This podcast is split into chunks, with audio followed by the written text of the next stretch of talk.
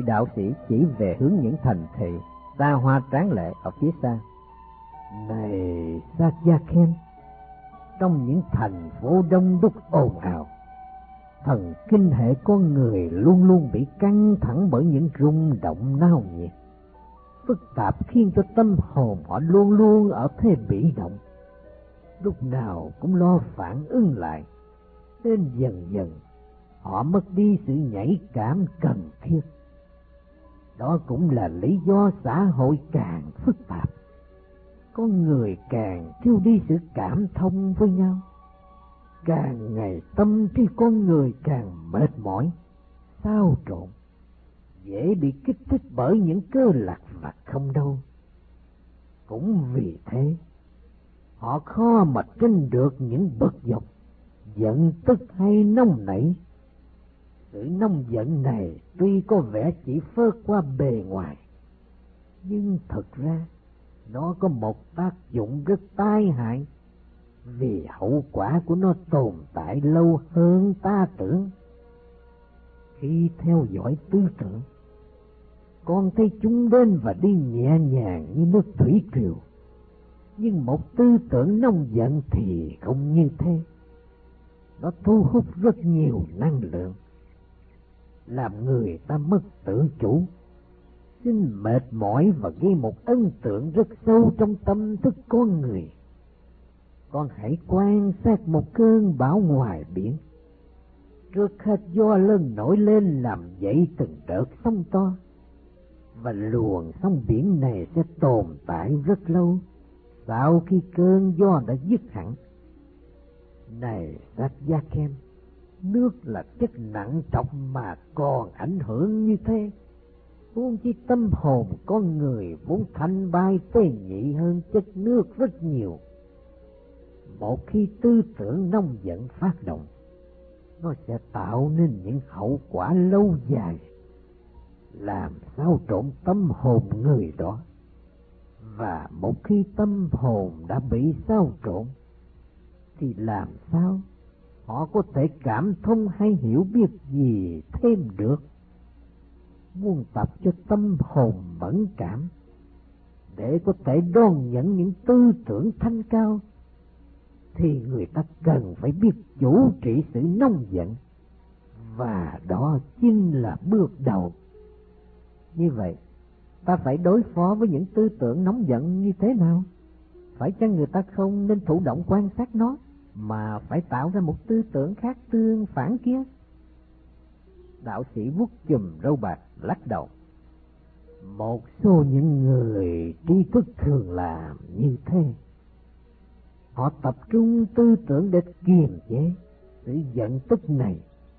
Nhưng họ không biết rằng tạo ra một sức mạnh để chống lại một sức mạnh khác sẽ gây những phản ứng dữ dội làm sao trộn tâm trí.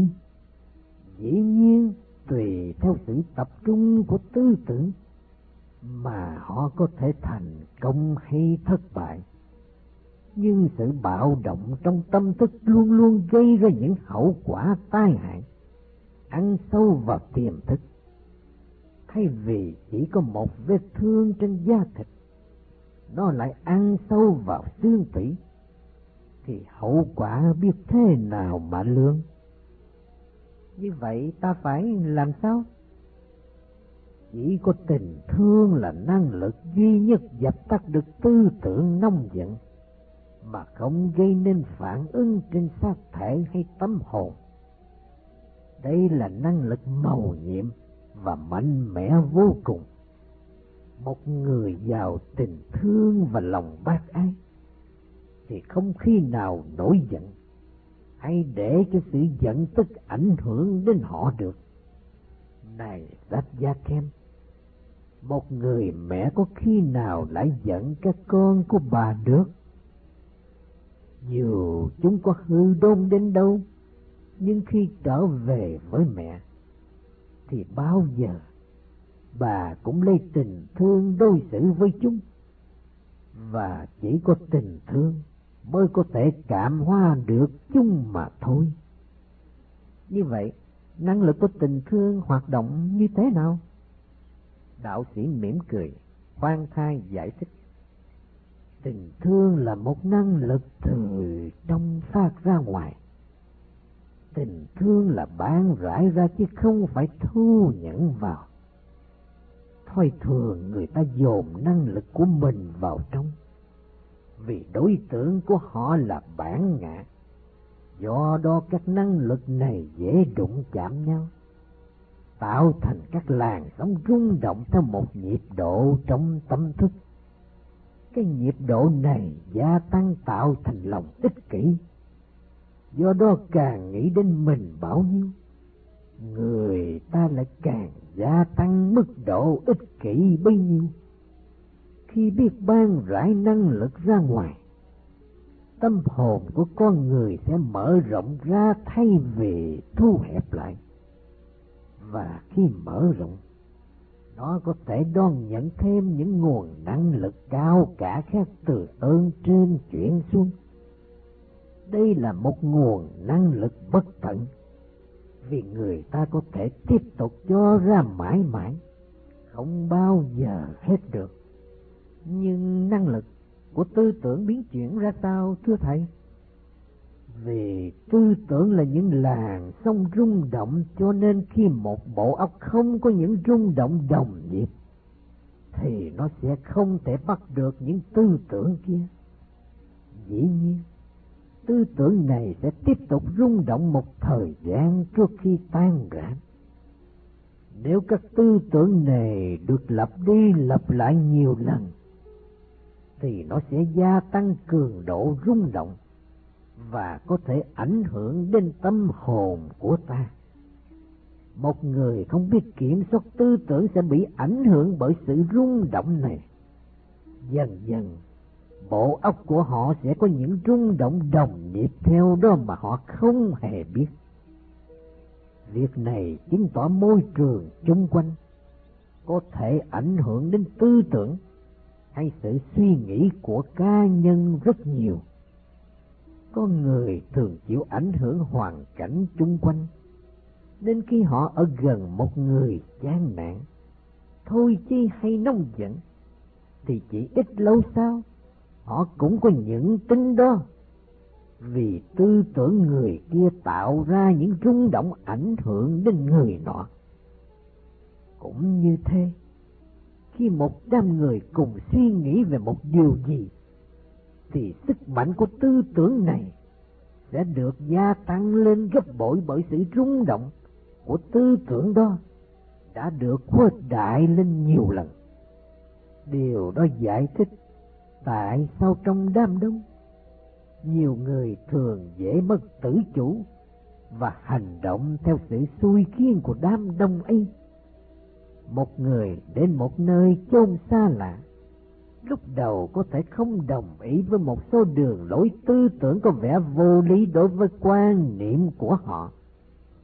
Nhưng vì các tư tưởng này vẫn tiếp tục rung động và ảnh hưởng lên sự rung động của bộ óc người ấy nên ít lâu sau, họ dần dần chịu ảnh hưởng và chấp nhận các quan niệm này một cách vô thức tư tưởng của đám đông thường có tính cách hỗn loạn, đảo nhiệt nên con người sống trong các đô thị lớn dễ bị ảnh hưởng và thường cư xử với nhau một cách sôi nổi, hung bạo theo các cảm tính nhất thời.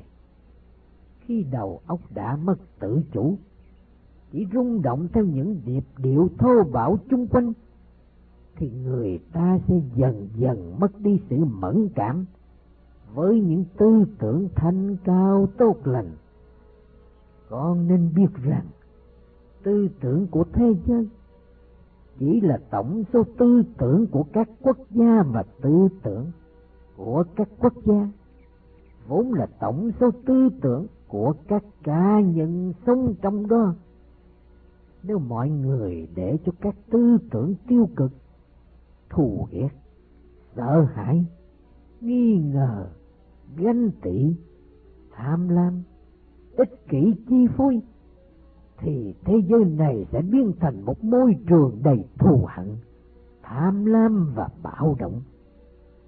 Ngược lại, nếu con người ý thức và có trách nhiệm về tư tưởng thay vì để cho các tư tưởng tiêu cực chi phối thì họ tích cực khuyến khích các tư tưởng thương yêu xây dựng bác ai vị tha. Được như thế thế giới sẽ đổi khác ngay. Do đó, trách nhiệm về tư tưởng của mình là một điều hết sức quan trọng mà con cần phải ý thức rất rõ. Đạo sĩ nghiêm trang nhìn học trò rồi nhấn mạnh, đó là bài học mà nhân loại cần phải học. Dĩ nhiên đây là một tiến trình rất dài nhưng bất cứ cuộc hành trình nào cũng khởi đầu bằng một bước chân. Và bất cứ một sự thay đổi chung nào cũng bắt đầu bằng những ca nhân đã ý thức và biết làm chủ tư tưởng của mình. Này rất gia khen ngoài việc theo dõi các tư tưởng, kể từ nay con cần chú ý đến năng lực của tư tưởng nữa con cần quan sát xem nó hoạt động như thế nào. Nếu các tư tưởng không tốt hay vô ích trỗi lên, thì con cần thay thế nó bằng các tư tưởng thanh khiết, trong sạch. Nhờ vậy, con có thể rung động hay đón nhận được các làn sóng tư tưởng thanh cao. Và đó là bài học thứ ba của con. Đạo sĩ ngưng nói nhìn lên bầu trời trong vắt không một gợn mây. Vầng thái dương đã lên cao tỏa ánh sáng xuống rặng tuyết sơn. Soi rõ đỉnh núi phủ đầy tuyết trắng. Tách gia kèm cung kính quỳ xuống, ôm lấy chân sư phụ tỏ lòng tôn kính. Anh biết giai đoạn thứ ba của tiến trình tu học vừa bắt đầu. Nhiều năm tiếp tục trôi qua, nhưng đời sống của hai thầy trò vẫn êm đềm, không có gì thay đổi. Hàng ngày họ vẫn thực hành các nghi quỷ nhất định riêng đối với sách gia kèm ngoài việc theo dõi tư tưởng anh còn kinh nghiệm thêm được các năng lực biến chuyển của tư tưởng mà từ trước đó anh không bao giờ ngờ đến. Hằng ngày, khi cùng thầy đi hái trái cây hay dạo quanh núi, sách gia kèm thường cố giữ tâm hồn thật an tĩnh để có thể giao cảm được với tư tưởng của thầy. Anh thấy khi tâm thật an tĩnh, không bị một tư tưởng nào chi phối, thì tự nhiên anh cảm nhận được các rung động vi tế đặc biệt, và từ đó có thể đoán được ý muốn của thầy. Dần dần, anh ý thức được sự rung động của tâm thức đạo sĩ và cố gắng chuyển tâm mình để cùng rung động với nhịp tâm của thầy. Tuy nhiên, thỉnh thoảng trong lúc điều tâm, anh vẫn bị những vọng tưởng kỳ lạ dấy lên một cách đột ngột, khiến tâm anh bị dao động mạnh. May mắn thay, đạo sĩ biết rõ tư tưởng học trò và chỉ một vài lời khuyên hay câu nói khuyến khích ông có thể giúp học trò lấy lại sự bình tĩnh ban đầu. Một buổi sáng đẹp trời, sau khi thực hành các nghi quỷ thường nhật, vị đạo sĩ già bảo đệ tử. Hôm nay ta muốn đi lên phía thượng lưu sông Sarawati, trên rặng tuyết sơn. Vì từ đây lên đó, không còn làng mạc nào để khất thực, nên con hãy thu xếp lương thực đủ ăn cho ba ngày Sách Gia Kem vội vã chuẩn bị như lời thầy dặn. Khi anh vừa thu xếp xong, thì vị đạo sĩ già cũng chống gậy đi đến, và hai thầy trò khởi sự lên đường. Họ đi dọc theo các dòng suối nhỏ với những triền đá nhấp nhô bám đầy rêu rong. Có lẽ vì quen thuộc với con đường này, nên đạo sĩ thản nhiên ung dung bước đi, trong khi Seth kem chưa quen nên mấy lần rượt chân xích ngã. Thấy vậy, đạo sĩ quay lại bảo học trò con hãy cẩn thận và chú ý dẫm theo đúng bước chân ta. Sách gia kem tuân theo lời thầy dạy. Một lúc sau anh cảm thấy bước đi của mình trở nên thuần thục hơn và bắt đầu có thể đi cùng một nhịp với thầy. Họ lặng lẽ đi cho đến khi mặt trời lên đến đỉnh đầu thì gặp một sườn núi khá cao Tất gia kem hơi mệt vì phải chú tâm đi theo bước chân của thầy, nên có ý muốn dừng lại nghỉ ngơi một chút. Nhưng đạo sĩ vẫn thản nhiên tiến bước. Dường như quãng đường dốc đầy trở ngại thiên nhiên kia không ảnh hưởng gì đến ông cả. Sau khi leo qua một con dốc lớn, đạo sĩ dừng lại, bảo học trò chuẩn bị ăn trưa. Vừa đói, vừa mệt, đến nghe thầy ra lệnh, Sách Gia Khem vội vã lấy lương thực ăn ngay. Miếng bánh mì khô và mấy quả ổi rừng bỗng trở nên thơm ngon làm sao. Sau khi ăn xong, Sách Gia Kèm đến dòng suối gần đó để rửa mặt. Anh thoải mái vốc làn nước dịu mát đắp lên mặt. Những giọt nước vương vãi trên thân thể lực lưỡng của anh. Bên bờ suối có rất nhiều khóm hoa màu sắc đẹp lạ mà anh chưa hề thấy bao giờ. Hương hoa thoang thoảng trong không gian khiến sách gia kem ngây ngất. Anh muốn ngắt lấy vài bông hoa, nhưng vừa đưa tay ra, nghĩ sao anh dừng tay và chỉ thông thả đi qua từng khóm hoa, vừa ngắm nghía, vừa thở hít những hương thơm dịu dịu. Khi trở về chỗ nghỉ chân thì anh thấy đạo sĩ đang ngồi yên, nhắm mắt nhập định, không dám làm rộn thầy. Sách gia khem bèn ngồi xuống cạnh đó nhìn ngắm cảnh vật chung quanh. Bầu trời xanh thẳm, không một gợn mây. Ánh sáng phản chiếu trên những đỉnh núi tuyết tỏ ra các tia sáng chói lọi. Đó đây có tiếng chim hót ríu rít, tiếng suối chảy róc rách, khiến anh cảm thấy thoải mái dễ chịu lạ thường. Anh bèn xếp bằng, bắt đầu điều hòa hơi thở, và chỉ một lúc sau, anh cũng nhập định một cách tự nhiên. Khi Sách Gia Kham mở mắt ra, thì thấy đạo sĩ đang yên lặng nhìn anh với một vẻ thân ái khó tả. Này Sách Gia Kem, phải chăng con đang nghĩ đến sự thành lập vũ trụ cũng như mục đích của nó? Sát Gia Kem giật mình vì sư phụ đã đọc rõ tư tưởng của mình, nhưng anh chưa kịp phản ứng thì đạo sĩ đã vuốt chùm râu bạc nói tiếp.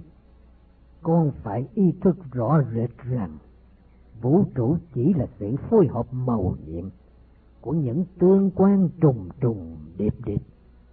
Cái này tạo ra cái nọ, rồi cứ thế kéo dài mãi mãi không ngừng. Bách Gia Kem rụt rè lên tiếng. Nhưng ai đã tạo nên những hiện tượng này và với mục đích gì? Phải chăng con muốn nói đến sự sáng tạo?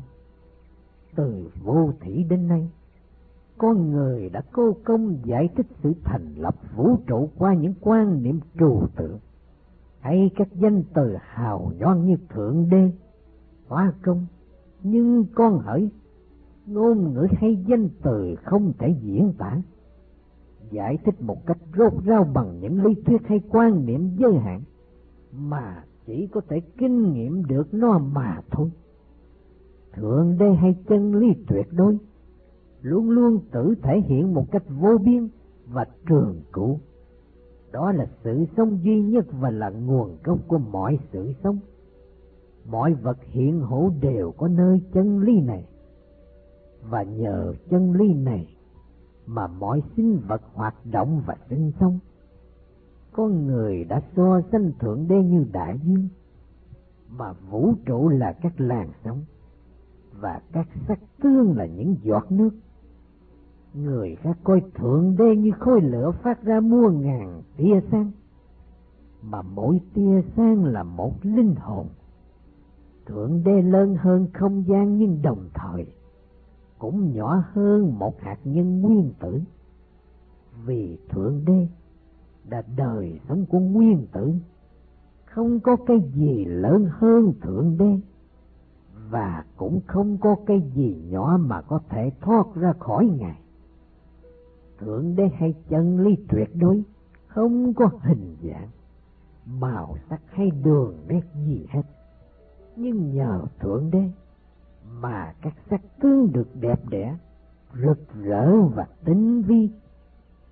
Con hãy nhìn những dãy núi trùng trùng điệp điệp kia. Các dãy núi đó nói lên sức mạnh của Ngài. Con hãy quan sát đại dương với những làng sóng bao la không dứt tuyệt kia. Đại dương đó đang phản ảnh sự hoạt động của Ngài. Con hãy nhìn cánh rừng xanh ngắt thâm sâu kia.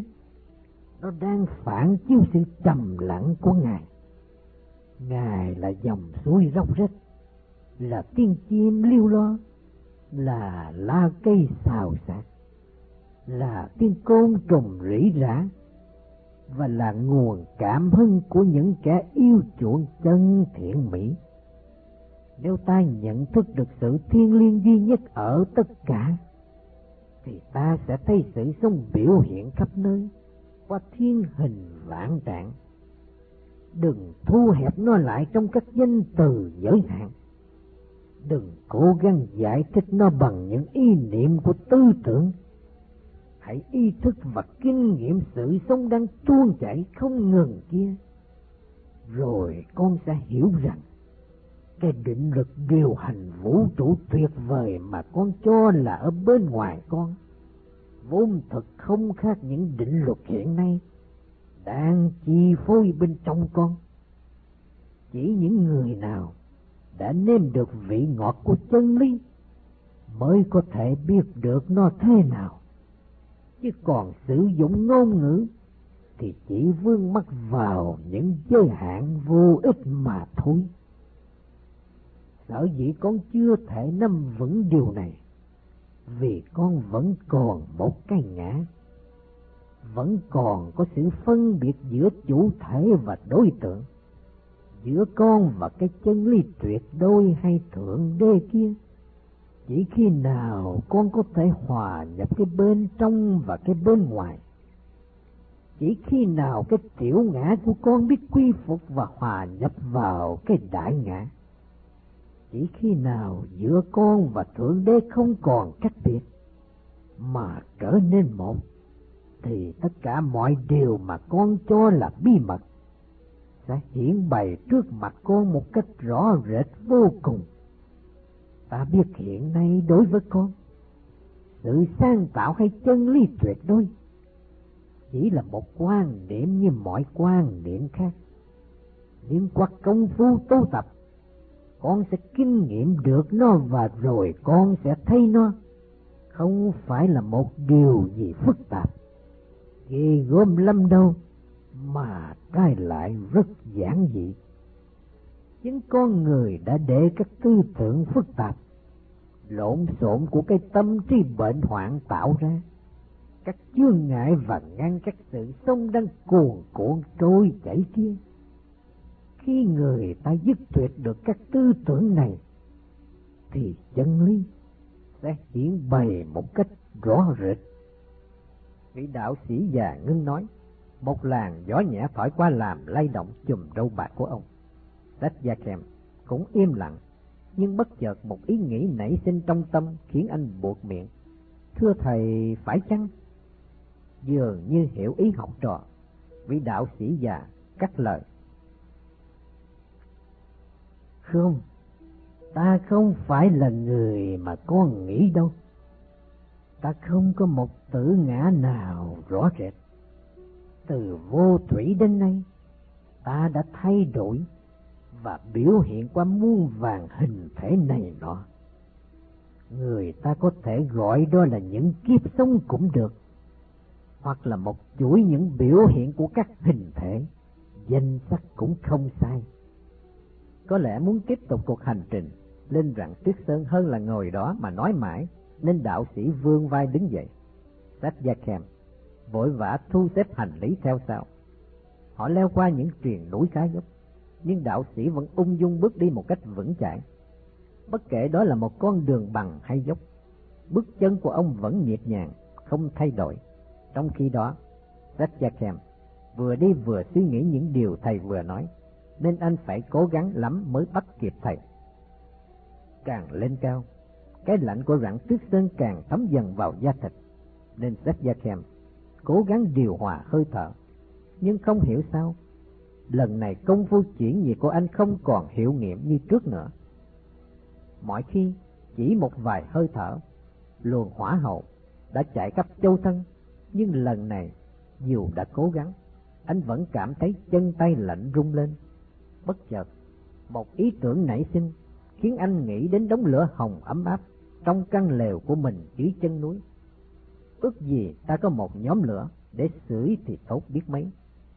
Vừa nghĩ đến đó thì hơi thở của anh chợt trở nên náo loạn. Anh cảm thấy khắp mình bỗng lạnh toát. Nhưng ngay lúc đó, vị đạo sĩ dừng chân, quay lại nhìn anh. Tất gia kem bối rối chưa kịp phản ứng, thì đã thấy đôi mắt sáng ngời của sư phụ đang âu yếm nhìn mình. Trong một thoáng giây, anh cảm thấy toàn thân bỗng trở nên ấm áp như vừa được sưởi ấm. Vọng tưởng của anh chấm dứt, và anh cảm thấy có một niềm an lạc thầm kín dâng lên. Bất chợt, anh nhận được tư tưởng của thầy. Còn thấy không? Khi vọng tưởng chấm dứt thì chân lý biểu hiện. Khi con ước muốn một cái gì, thì lập tức tư tưởng này sẽ dây lên làm sao trộn niềm an lạc sẵn có. Sự nảy sinh của một tư tưởng sẽ kéo theo vô số các tư tưởng khác.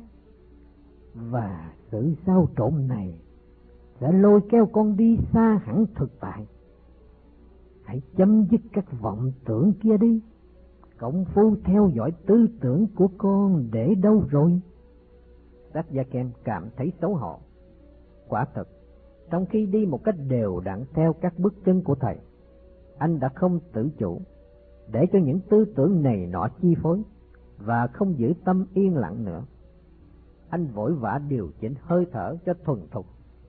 Mặt trời đang từ từ lặn. Trên không chỉ còn một dải mây đỏ ửng nằm vắt ngang trên đỉnh tuyết sơn phủ đầy tuyết trắng. Màu đỏ và màu trắng tương phản hiện rõ trên nền trời tạo nên một cảnh tượng vừa huy hoàng vừa trang nghiêm sống động. Đách Gia Kem xúc động, xích bật lên tiếng kêu trước cảnh thiên nhiên hùng vĩ đó, và anh chợt thấm thía lời dạy của thầy. Đúng thế, anh đã để cho những tư tưởng lấn át sự sống màu nhiệm đang diễn ra chung quanh mình. Anh thở nhẹ và cảm thấy luồng hơi nóng luân chuyển khắp châu thân như hồi nào. Thì ra, công phu chuyển nhiệt trong mình vẫn nối liền với hơi thở. Nhưng khi hơi thở bị xáo trộn, bởi các tư tưởng không tập trung thì sự vận hành của luồng nhiệt khí nào cũng xáo trộn ngay. Đến khi đó, anh ý thức rõ rệt hơn bao giờ hết rằng hơi thở chính là đầu mối quan trọng của công phu tu tập. Vị đạo sĩ vẫn thông thả bước lên truyền núi dốc, từng bước, từng bước vững chãi và ung dung, luôn luôn nhịp nhàng với những rung động của thiên nhiên chung quanh. Khi hai thầy trò vượt qua một khe núi thì trời đã tối hẳn. Vầng trăng lưỡi liềm từ từ nhô lên trên bầu trời. Vị đạo sĩ chỉ tay về phía một hồ nước khá rộng. Bốn bề là những sườn núi cao phủ đầy băng tuyết. Trước trên sườn núi tan ra đều đổ vào hồ này, và từ đó chảy xuống những dòng suối nhỏ quanh rặng tuyết sơn, trước khi đổ vào sông Sarawati dưới đáy thung lũng. Đạo sĩ có vẻ quen thuộc với phong cảnh nơi đây đến ông thông thả đi thẳng về phía một mỏm đá lớn nhô ra bên hốc núi như một mái hiên.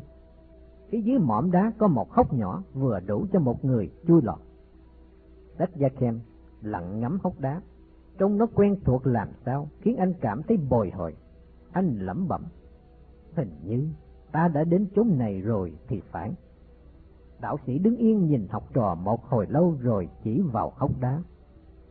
Đêm nay con hãy nghỉ ở đây ta sẽ gặp con vào sáng mai. Đách Gia Kem đặt hành lý xuống cạnh hốc đá. Anh định hỏi không biết đêm nay thầy mình sẽ nghỉ ở đâu. Nhưng chưa kịp lên tiếng, thì đạo sĩ đã thông thả chống gậy đi khuất vào bóng đêm. Tách giả Kem bèn trải tấm chăn xuống đất và ngồi xuống. Thân hình anh vừa khích hốc đá đó như in. Anh xếp bằng, điều hòa hơi thở, và cảm thấy nơi đây có một cái gì êm đềm quen thuộc lạ thường.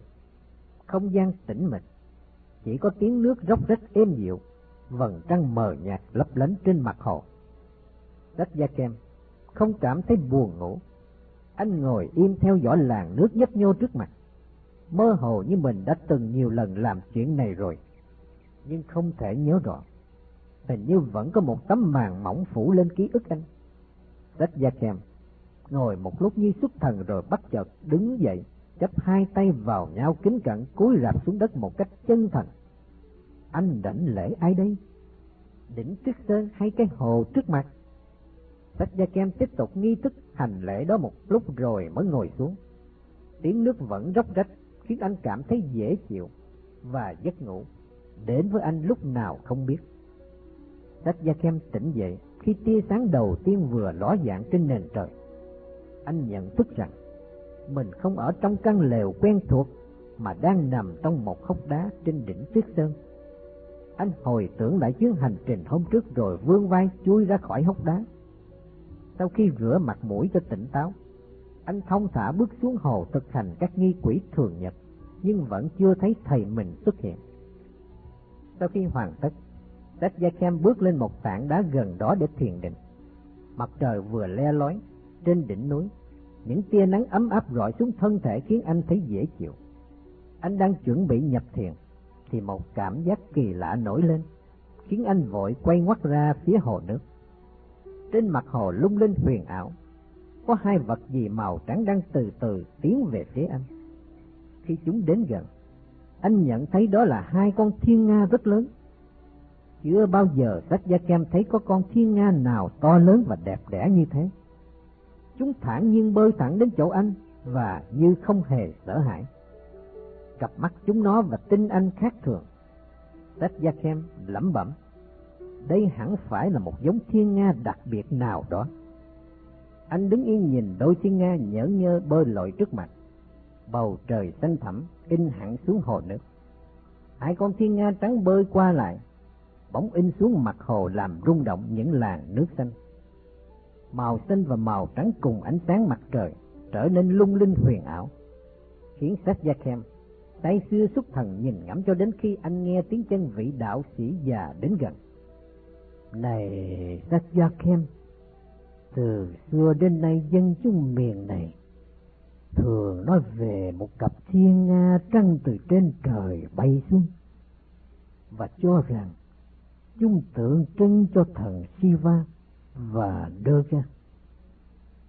Chúng chỉ xuất hiện tại những nơi trong linh thiêng nhất và chỉ những kẻ nào có duyên lớn hay những người đã mở được đạo nhãn mới có thể nhìn thấy chúng mà thôi. Còn thấy không? Sát gia khen, con là một trong những người có duyên lành lắm đây. Sát gia khen say xưa nhìn ngắm vẻ đẹp tuyệt vời của hai con thiên nga trắng trước mặt. Với tấm lòng sùng kính nhiệt thành, anh quỳ sát xuống đất, thầm gọi khẽ, Shiva, Shiva, Durga, Durga. Anh ngẩng mặt nhìn bộ lông trắng tinh khiết của hai con thiên nga kia. Đến khi đó, anh mới nhận thấy nó trắng như tuyết và phát ra những màu sắc lạ lùng như những dải mây trên trời. Anh chăm chú theo dõi đôi thiên nga cho đến khi chúng nhẹ nhàng bơi xa dần và mất hút cuối chân trời. Một cảm giác kỳ lạ nảy sinh. Anh thấy lòng ngực mình trở nên ấm áp lạ thường. Và rồi một luồng điện từ đâu rót vào tim anh, khiến anh ngây ngất. Anh định quay ra hỏi thầy, thì trước mắt anh bỗng hiện ra một linh ảnh, một luồng ánh sáng chói lòa trong đó. Anh thấy một tu sĩ đầu cạo trọc, một tay cầm bình bát, tay kia chống gậy trúc đang bước đi trên núi. Anh giật mình không hiểu sao hình ảnh này quen thuộc và thân mật đến thế. Bất chợt anh nhận thức rằng vị tu sĩ đó chẳng phải ai xa lạ mà chính là anh. Như bị một tia sét đánh trúng, Sách Gia Khem bật lên một tiếng kêu lớn. Nhưng tiếng kêu vừa thoát ra khỏi cổ, thì anh cũng nghe được tiếng nói nhẹ nhàng của vị đạo sĩ. Phải rồi, chinh còn đi. Anh bàng hoàng và chỉ trong thoáng giây đã nhớ lại được tiền kiếp của mình. Phải rồi, anh đã từng sống tại đây. Anh đã từng là một tu sĩ đến chốn này để tu tập nội quán. Anh đã từng sống trong hốc đá kia đã ngồi thiền trên tảng đá này. Thảo nào phong cảnh nơi này quen thuộc làm sao. Rách Gia Kèm nghe rõ được tiếng nước chảy róc rách trong khe đá. Hôm qua, hôm nay, giờ phút này, cũng như những ngày xa xưa kia. Chỉ trong giây phút, những kiếp sống quá khứ bỗng tuần tự diễn ra trong tâm thức anh như một cuốn phim. Sách Gia kèm mỉm cười sung sướng khi kinh nghiệm được những điều anh đã từng kinh nghiệm nhớ lại những giây phút đầu tiên khi chứng ngộ được một vài điều và những kỷ niệm học hỏi với vị thầy của anh lúc đó và cũng là vị thầy hiện nay đang đứng trước mặt anh. Anh kính cẩn quỳ xuống trước đạo sĩ, nước mắt ràng rụa. Cảm ơn thầy, cảm ơn thầy. Đạo sĩ yên lặng không nói gì.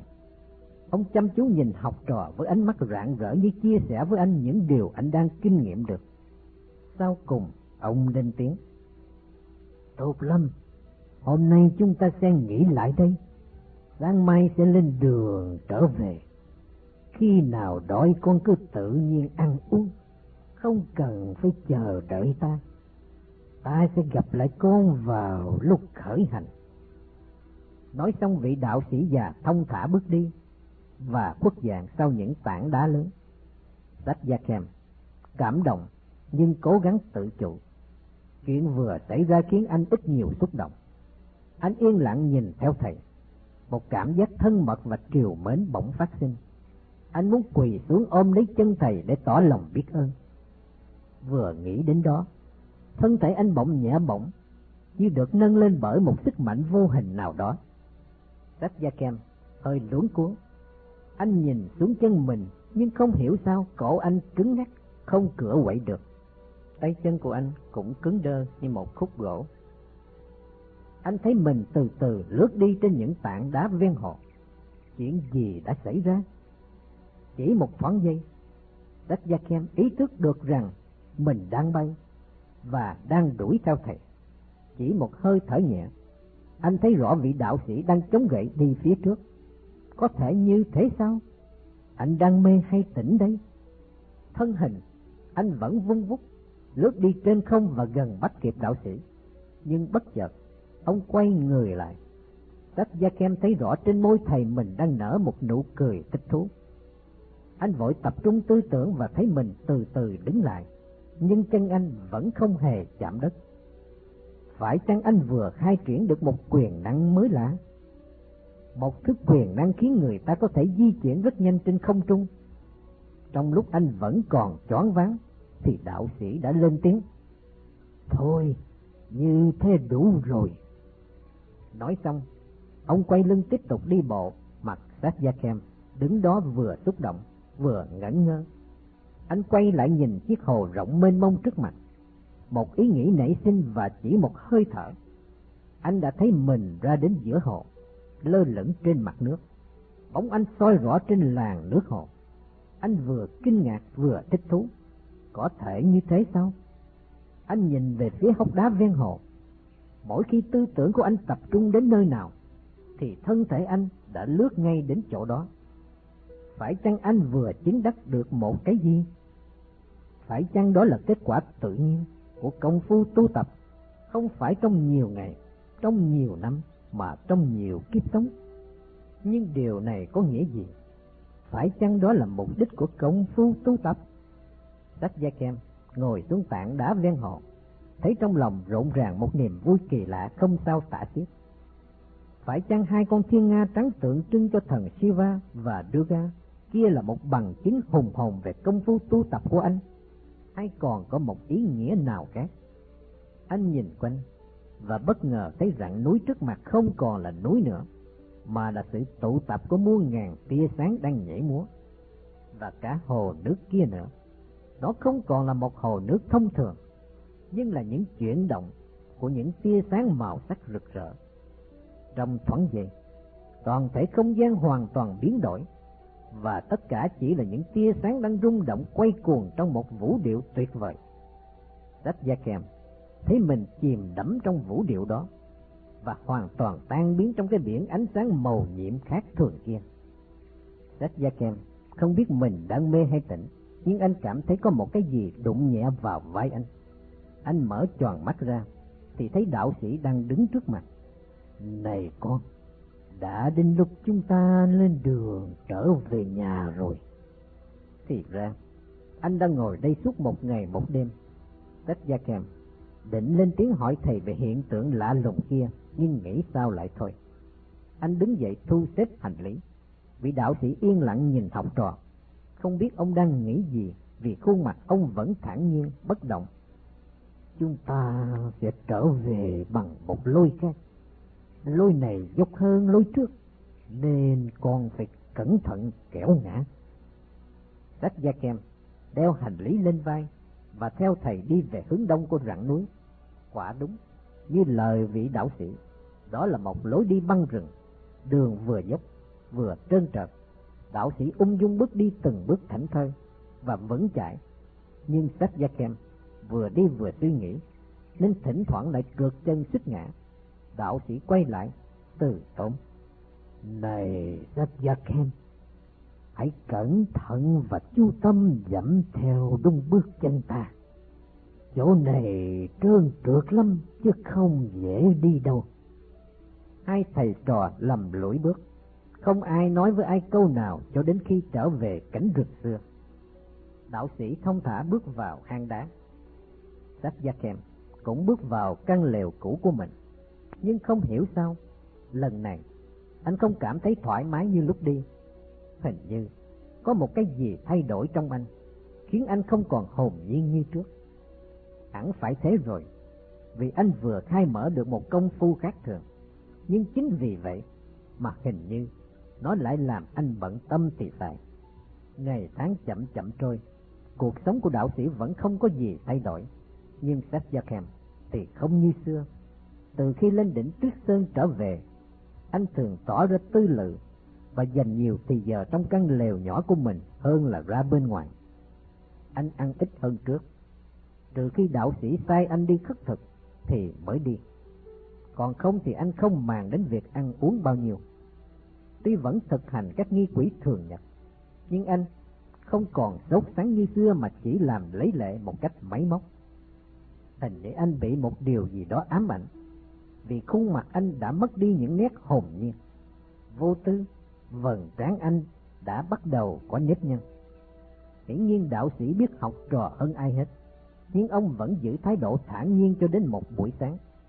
Sau khi thực hành xong các nghi quỷ thường nhật, Tết Gia Kem bước đến trước mặt sư phụ.